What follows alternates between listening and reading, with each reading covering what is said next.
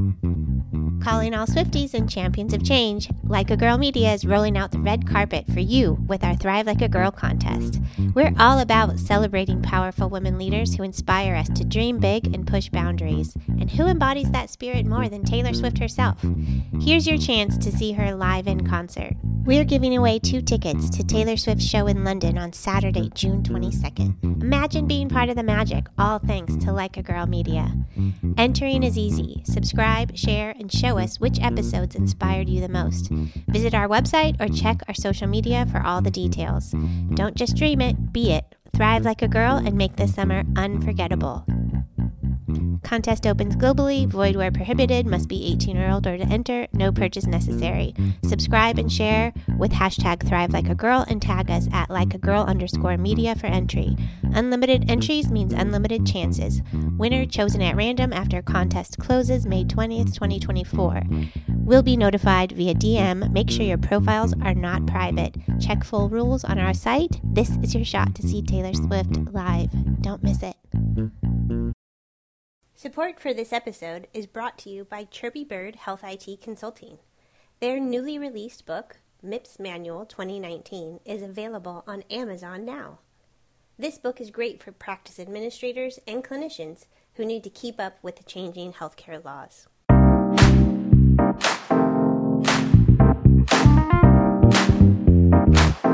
Welcome to the Hit Like a Girl podcast, where with each episode we hear from different women experts in the health IT industry. We like to hear about what makes them tick, how they overcome challenges, work they're proud of, advice they would give to other women in health IT, and much more. I'm Joy Rios. And I'm Robin Roberts. Emily Peters, author of Procedure and founder and brand strategist, is sharing with us today about her personal maternal health crisis and how it led her to write the book Procedure The Stories of Women Remaking Medicine. Join us as she gives us all the details and tells us what we may expect in a Volume 2 delivery of her next book. Great. Well, thank you guys for having me on your podcast. I'm so honored. Uh, my name is Emily Peters, and I run a brand strategy studio for healthcare called Uncommon Bold here in San Francisco. Um, and I also run a publishing company for healthcare books called Procedure that we just started last year. Um, that's really exciting. And yeah, I love how you described, you know, kind of that ongoing process of finding more and more pieces of the puzzle in healthcare. I think one thing I really love about working in healthcare is that you're never, ever, ever done learning about how healthcare works in this country because it's so complicated. And, you know, anytime you know, I think I probably learn a new acronym every day, right? And so it's really a great sector to work in because that pretense that you have to know everything and that you're this expert it kind of falls away in healthcare because it's just there's there's no way like you there's nobody who understands everything about how our healthcare system works um, and i love that. Every day is a learning process. And every day is a balance of what i call like love and outrage right? So it's you love there's so much to love in healthcare.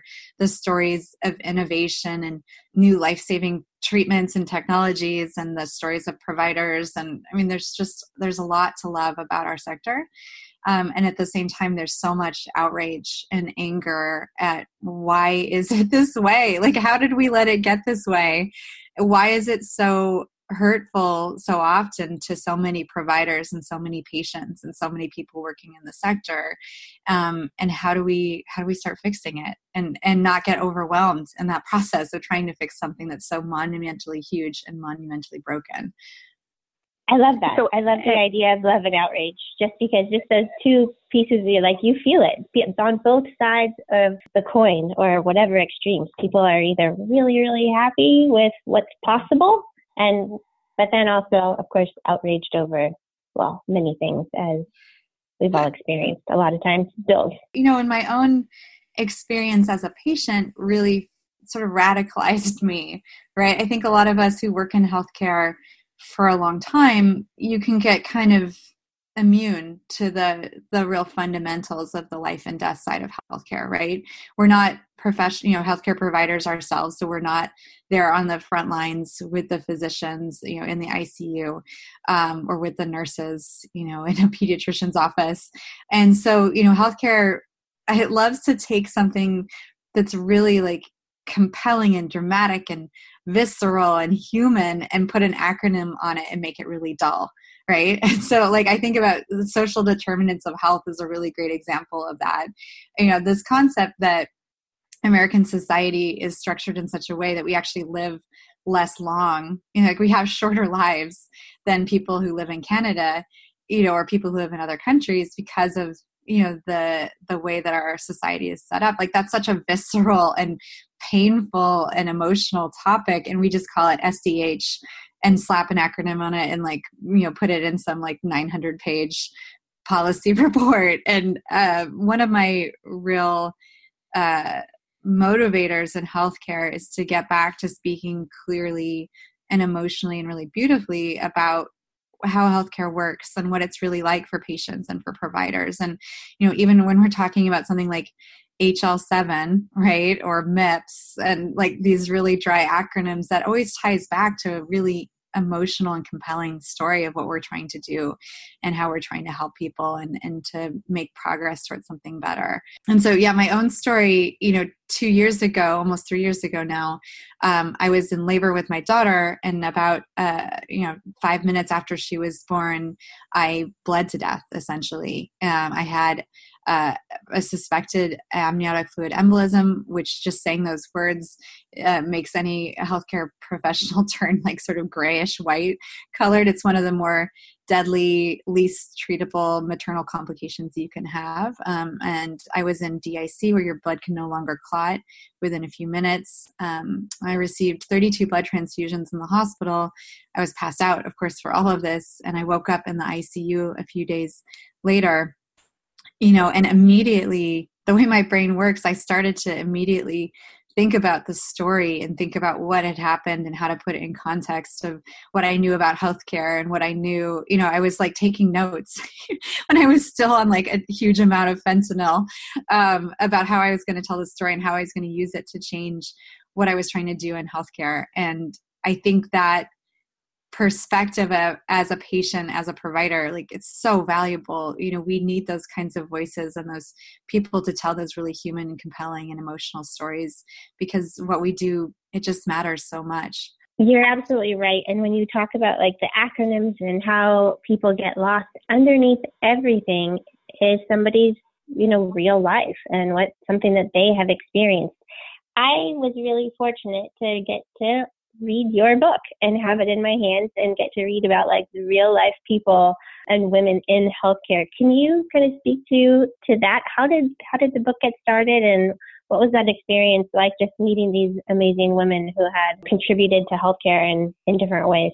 Right. I, thank you. I'm so glad that you enjoyed the book. It's a, been a really amazing project for me. You know, I I started to recover after being a patient and being so sick, and thankfully I'm I'm fine now, and my daughter is as well but you know as part of that recovery process i started to think like what can i do to make a bigger change? Like how can i stare down this you know 19 trillion dollar beast of our healthcare system and make some change in it? You know i had already been doing good work as a communications person and marketing person but i wanted to do more.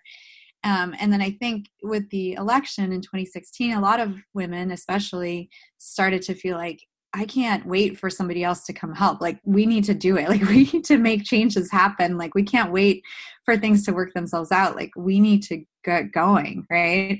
And I thought a long time about what could I actually do. I'm, you know, I'm not going to go back to medical school. Like, I'm not a researcher. Like, what can I use that I'm good at to do something that's going to be impactful?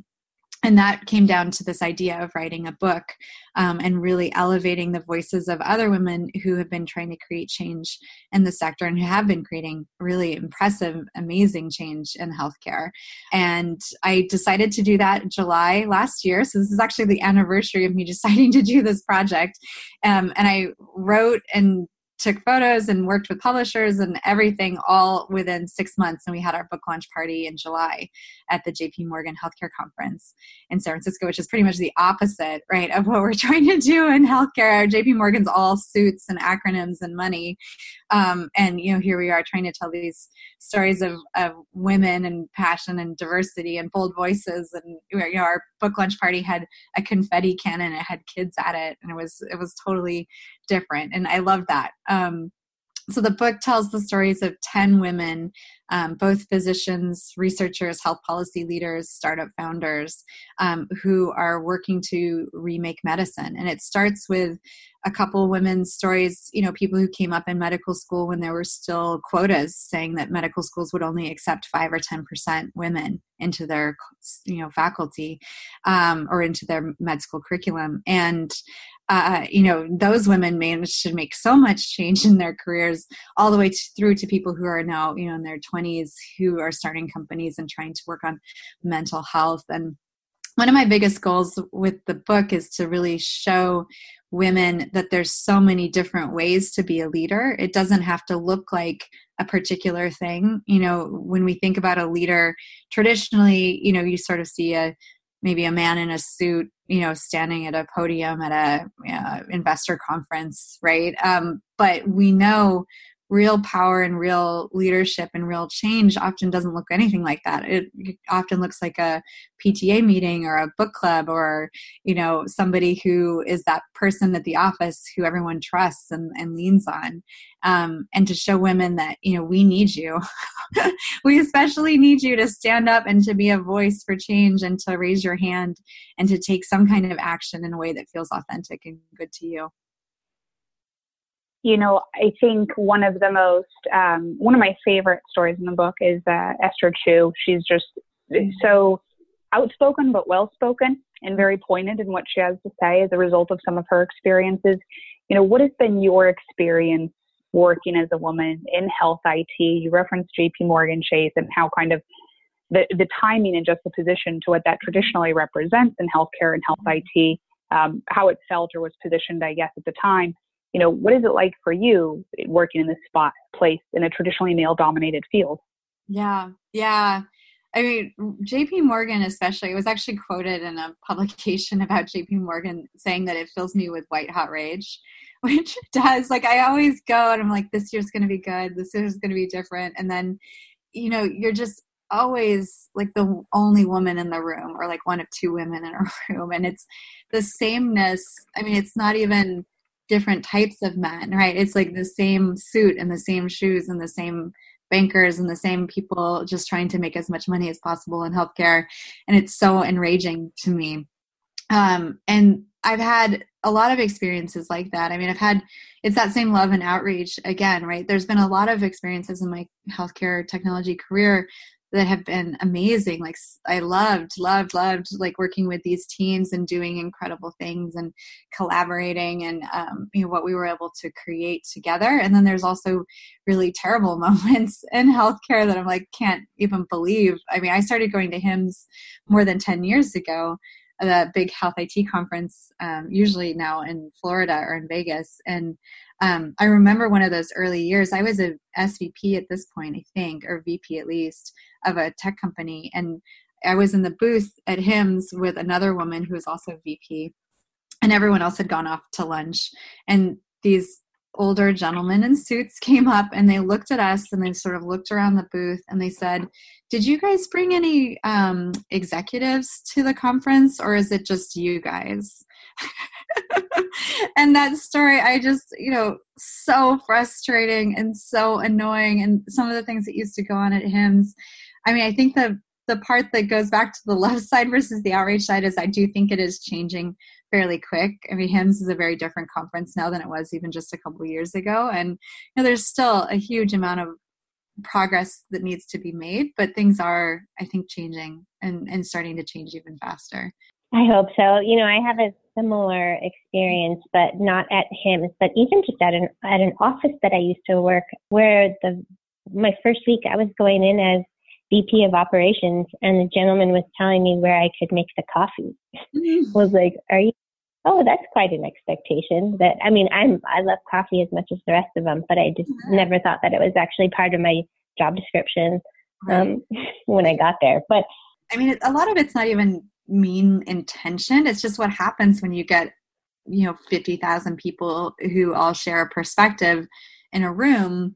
You know that sameness is really um, hard to overcome and it's so damaging i mean there's studies after studies after studies that companies do better um, and medical teams do better when there's diversity of all different kinds on those teams. And healthcare is such an important sector where we serve every single person in the country. We need to have a healthcare system that looks like every person in the country. I think that's so true. And, you know, being in the health IT space and in doing this podcast, there are no shortage of amazing women or people of color or anyone really that that sameness should exist that's out there that you describe. Um, you know, in writing procedure, I guess more away from, from the health IT side, you know, if you focused in on medicine and some of the folks you had an opportunity to talk with, what do you think the single biggest challenge in medicine is uh, mm. for women there? yeah, I mean, I think it's systemic in that medicine is pretty toxic to most people the way it is today. And women, I think, smartly just maybe don't put up with it as much as men do. Um, you know, and so we think about the way that residency training and fellowship training, you know, you're limited to working just 80 hours a week, right? And there's all these studies about the percentage of doctors who fall asleep at the wheel on their way home from a residency shift, right? That's not healthy for anybody, right? That's not healthy for women. That's not healthy for men. I think women, you know, because we by society we have these other obligations you know we have family we have kids we have other things that are in our lives you know we're less able to just throw all that under the bus and say okay great i'm going to work you know 100 hours a week or 80 hours a week. Um, i think that's a good thing. And i think you know there's a line in the book that i love where dr Adish says you know don't change to fit medicine. You have to let it change to fit you because you're so much healthier and more whole than medicine is. Like we all need to be pulling our profession to be more like us and what we want and our list of demands because it's better for everybody. Men don't want to be working 80 hours or 100 hours a week either right? Like that's not good for them either. Like they should be with their families and their kids and having a balanced life. And so i think the things in medicine that are still very difficult for women um, you know are often like very difficult for everybody. And it's just it's maybe women who are going to help to create a better system going forward so procedure is called. It says it's volume one. Mm-hmm. Do you have a volume two? Is it on the way? We are prepared so, or thought. Yeah, procedure has evolved in that now. Um, so procedure volume one, women make, remaking medicine, was such a huge success and it's such a fun project that we were going to keep going. Um, so we've also, you know, in addition to starting to think about volume two, which is going to be about patients remaking medicine. So we'll have both women and men's voices, although I haven't found very many men yet, but um, I hope I'll find some amazing people soon. But talking about people who use their own patient experience to create change in healthcare. So it'll be a lot of still physicians, technologists, um, but also just people who live interesting lives um, and have been through a lot. I have a friend here in San Francisco who's a heart lung transplant survivor, and just the way that she lives her life after that is so inspiring. Um, and she, you know, she's not necessarily going up to Capitol Hill and advocating for things, but I think there's a lot that we can learn from her story of the way that she leads just by living her life the way that she does as a photographer now. Um, and so the next book will probably have a lot more than just 10 profiles. I think we're aiming for maybe 30 or 40 altogether, um, ramping up and, and continuing to tell even more stories and hoping to radicalize even more people to join us um, in trying to fix some of the bigger issues in our healthcare system. Um, and then we're also doing some work with the publishing company now to try to bring up um, other voices of uh, uh, you know bold bright change in healthcare. And we have some really exciting projects that are starting to brew um, and how we can use what we've learned from doing our own book to help to amplify more books. You know, one of the things that I was thinking about before we prepared for this call is, you know, what are the books that have helped inspire me? Because that's always the question that comes up when we talk about being an author and being a book publicist. And um, you know, I there aren't that many books actually that I read, especially early in my career, that um, felt like super um, personal and very motivating for me. I actually looked more for things like TV shows and um, you know the Beyonce homecoming documentary on Netflix that came out earlier this year, which I'm obsessed with, is basically like my version of you know a Jack Welch book about business. Like I could watch Beyonce work all day long, um, and same thing with shows like Mary Tyler Moore and Death Set and Thirty Rock and Parks and Recreation and all these shows that show women at work. And so I think with the book projects, what I'm trying to really do is create those kinds of books that are the things that I wish I could have read, you know, 20 years ago when I started out in this career that are fun and funny and interesting and beautiful and, you know, don't look like a medical, you know, textbook or, some, you know, cheesy policy book, right? That are going to be more interesting. And that's maybe my way of pulling medicine towards me. So I'm going to ask our second question, and that is, and you have so much to draw on if you could change one thing about healthcare or health IT, what would it be? It's such a huge question because I feel like every five minutes I come up with some new part of healthcare that I am like, oh, we have to fix this first. And then you start to unwind it and you're like, well, if we fix that, what we really need to fix first is this.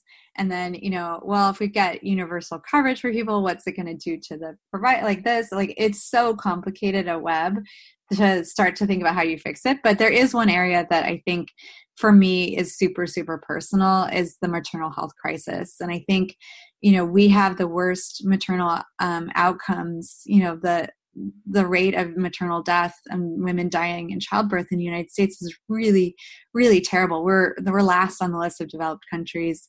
We're about the same in terms of safety as delivering a baby in Haiti.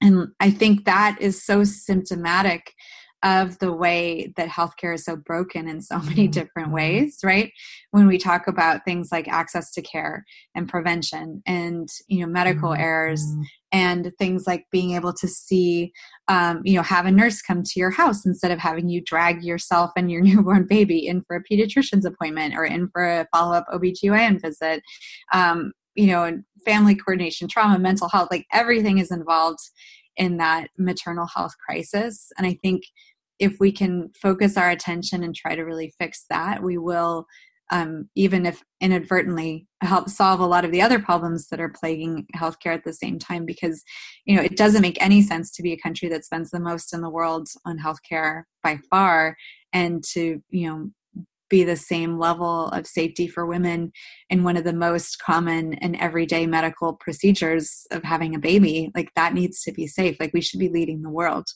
I think that's so well said. I have to ask you a question. We usually don't ask people how they make the wish happen, but mm-hmm. how do you think we begin to compel some folks to mm-hmm. action? Because I don't think there's anyone out there with, that would argue with anything you said, and I mm-hmm. love the thoughtfulness behind end to end how you know success in that in solving that problem and making that wish come true would have impact downstream or in other areas of healthcare mm-hmm. Um, you know, is it is it a matter of turning apathy into action for all people? Is it an access issue, or maybe what do you just think is the first step?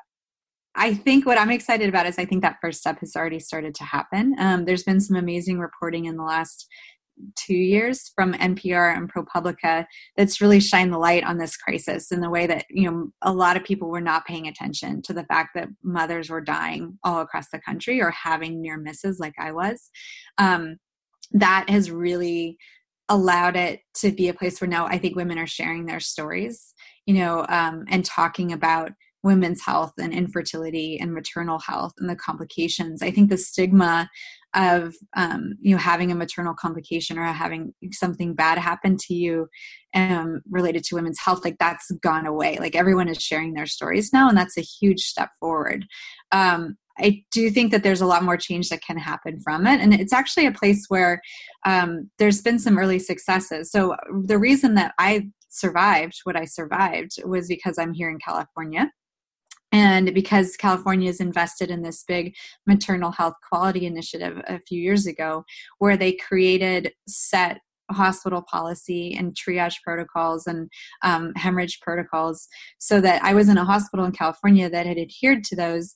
They knew exactly what to do as soon as they saw what was happening to me. And they had the protocols. They had a crash cart for maternal hemorrhage in the hallway.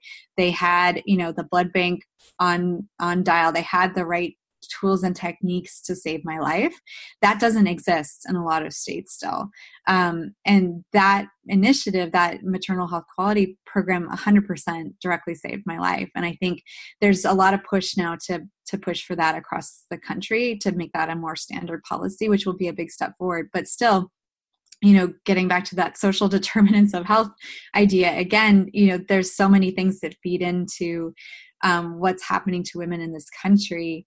And there's a lot of it. I think women need to start fighting back and saying like we deserve better. Like don't make me come into the doctor's office. Like send me a nurse. Like uh don't you know don't make me pay. I my labor was five hundred thousand dollars, right? Everything was five hundred and fifty thousand dollars. Like that, that's outrageous. Um, you know, uh, let's think about how we pay for maternal health. Let's think about how do we want this process to work for us as women? Um, and let's create that list of demands right? And let's just start talking about it. There's so much power in just talking about it um, that there are people out there who will listen and who will make that change happen. And maybe you're a person who can also help make change happen which is amazing. Um, but you know it's the the the squeaky wheel gets the oil is that how that goes right like you need to start mm-hmm. talking about these things and asking for more women are the number one users of healthcare in this country i mean no matter how healthy you are as a woman, like you will see a doctor usually, and you will go to the hospital at some point to have a baby usually. Um, and we should be exercising our voice as the number one user of healthcare to say, like, we deserve better from the system. I think that's so important to demand more. Our understanding has really been elevated uh, through some of our guests over the last year about that disparity or even how research is, you know, done on it basically men that were of smaller stature and that's how women's mm-hmm. health care or their cardiac health may be dictated and so i think the majority of those women using maternal health i think is a great example yeah. and i you give a beautiful example of how fortunate you were to have something like that happen where they were attuned to that and had a protocol i had a, similar issue but it was not an embolism it was a hemorrhage and it mm-hmm. didn't result in icu and all the blood transfusions certainly not as severe um, but when I came to, and my husband's standing there with our son, the doctor goes, "Wow, we didn't expect that." Mm. And I thought to myself, um, isn't anything possible, right?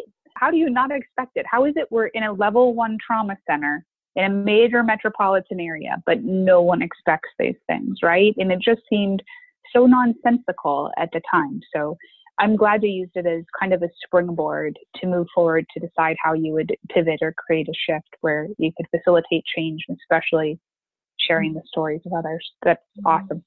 Yeah, good. I mean, just the fact that both of us have had postpartum hemorrhages, like statistically, that should not be the case. Like, that's like we should not run into people mm-hmm. all the time who had serious maternal health complications. Like, if we can you know think about the things that we're able to do in medicine today that have made medicine so amazing all of the chemotherapy and immunotherapy and all this and like we can't make other humans safely like that's so fundamental like we 100% should be able to do that that should not be that hard agreed agreed i'm I'm thinking what's coming up for me is that you're doing your part, that you're actually making a point and leading by example. And it's really great to see that, uh, well, to know that what the work that you're doing is inspiring others to feel safe to do the same or to get out of the sidelines and get into the arena because there is really something about hearing each other's stories,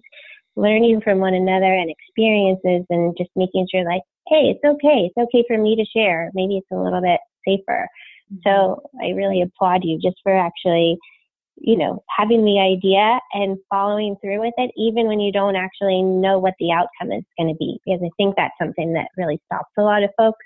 Mm-hmm. they think like, well, I, uh, it's not going to be perfect. Well, is it good enough? And can you improve along the way? Can you can think of it as an iterative process? And you know, maybe we can all get better incrementally together. So, yeah, that's thanks for your effort.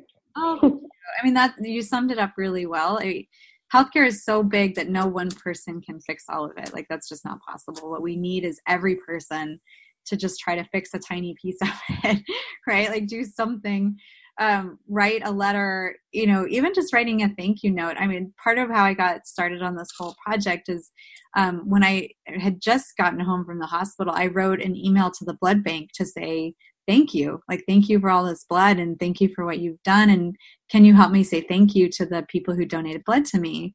And that kicked off a year long process where